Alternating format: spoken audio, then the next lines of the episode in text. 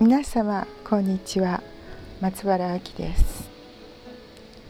さて前回はどんなお話したか覚えてますか？そうです。リテラシーですね。まず私たちはいろんなものを五感で感じてそれを自分を通して外に外化するということですよね。その表現方法は様々なわけですけれどもじゃあそれを実際にちょっとやってみましょうよっていうことでワークとして2分間好きに動いてくださいっていう、まあ、宿題みたいなもんですけれども一つ提案しましたよね。でやっぱりお時間なくてできなかった人とかもいらっしゃると思うんですけれども大丈夫ですよ。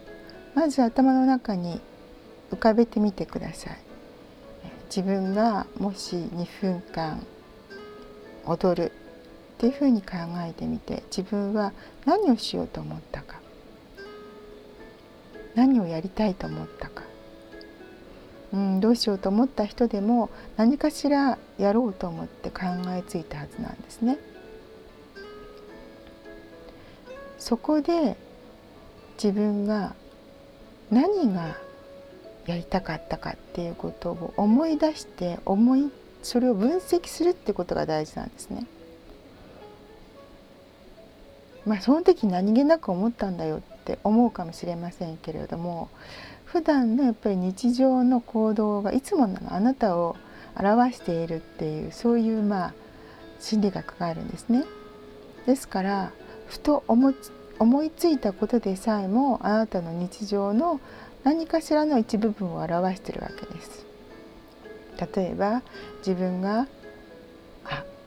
犬が好きだから犬と戯れてみたいとか小さな子供だったら食べ物何が好き？でもいいと思うんですよね。うーんリンゴが好きとかねいろいろ言うと思いますいちごが好きと、まあ、そんなことをいろいろ自分がやりたいと思ったこと好きだったっていうことでもいいです。それを表現するということで自分が何をしたかったかっていうのが見えてくるんですね。それと同時に自分が何をした時に集中力っていうのが出てきたかなというのを知る目安にもなります。例えばそれをやる時に2分間をすごく遅いと感じたか早いと感じたかそれも一つの目安なんですねやっぱり集中してる時には時がすごく止まって見えたりそれからすごく遅く感じないで早く過ぎてあっという間に過ぎてしまったりっていうことがあると思うんですね。いずれにしろ自分が集中している時ですよね。自分がピアノを弾くのが好きだ。好きな曲を弾いていたらあっという間に時間が過ぎちゃった。好きな曲を聴いてたらあっという間に1時間経ってた。なんてことがあると思うんですね。それと同じです。自分が好きなゲームをしてたらもうあっという間に朝になっちゃったとか。そういう時の状態を自分が集中したい時の状態に実は使うことができるんですね。それと同時に自分が何をしている時が一番良かったかっていうことも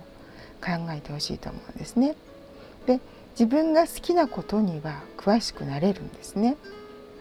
で詳しくなれるからそれを事細かく観察することもできるんですね。実は表現するためにはいろんな引き出しを持ってなきゃいけないんです。引き出しっていうのは一つのものを描くのにそれをどういうふうにしたら相手に伝わるかっていうことですよね。ですから観察がまず重要なんですね。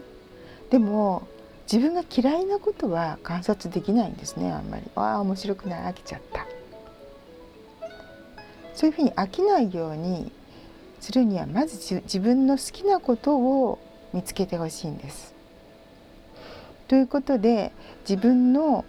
集中している時の状態をうまく他にコピーして使えるようにするってことですね。で好きなことからまず始めてみるっていうことです。でその好きなことを始めてみたら今度は相手の集中の度合いも見えてくるっていう現象もあるんですね。まあ、楽しみにしていただきたいと思います。さて、えー、自分のまあそういう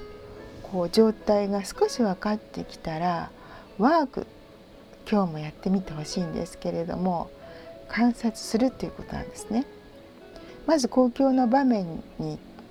思い浮かべてください。駅でもいいしそれから好きな公共の例えば電車の中でもいいし待合室でもいいしそれから、えー、バスの乗り場でもいいしどこでもいいと思うんです。でターゲットに知られないで、えー、相手を観察するそして観察の時間は例えば5分間見るとかそのぐらいでも大丈夫です。で相手がどんなサインを出してるかっていうことを書き出してください。例えばなんかしきりに、えー、なんか物を、えー、触っている携帯とかをずっと見てるとかそれでもいいんですよ。でも人によっては携帯の持ち方は結構細かく見ると違うはずです。ゲームをやってる人携帯で何か読んでる人全然違う目の動きやしてると思います。そういうところから始まっていろいろと観察力っていうのを、深めていっていただけたらと思います。それでは今日はこの辺で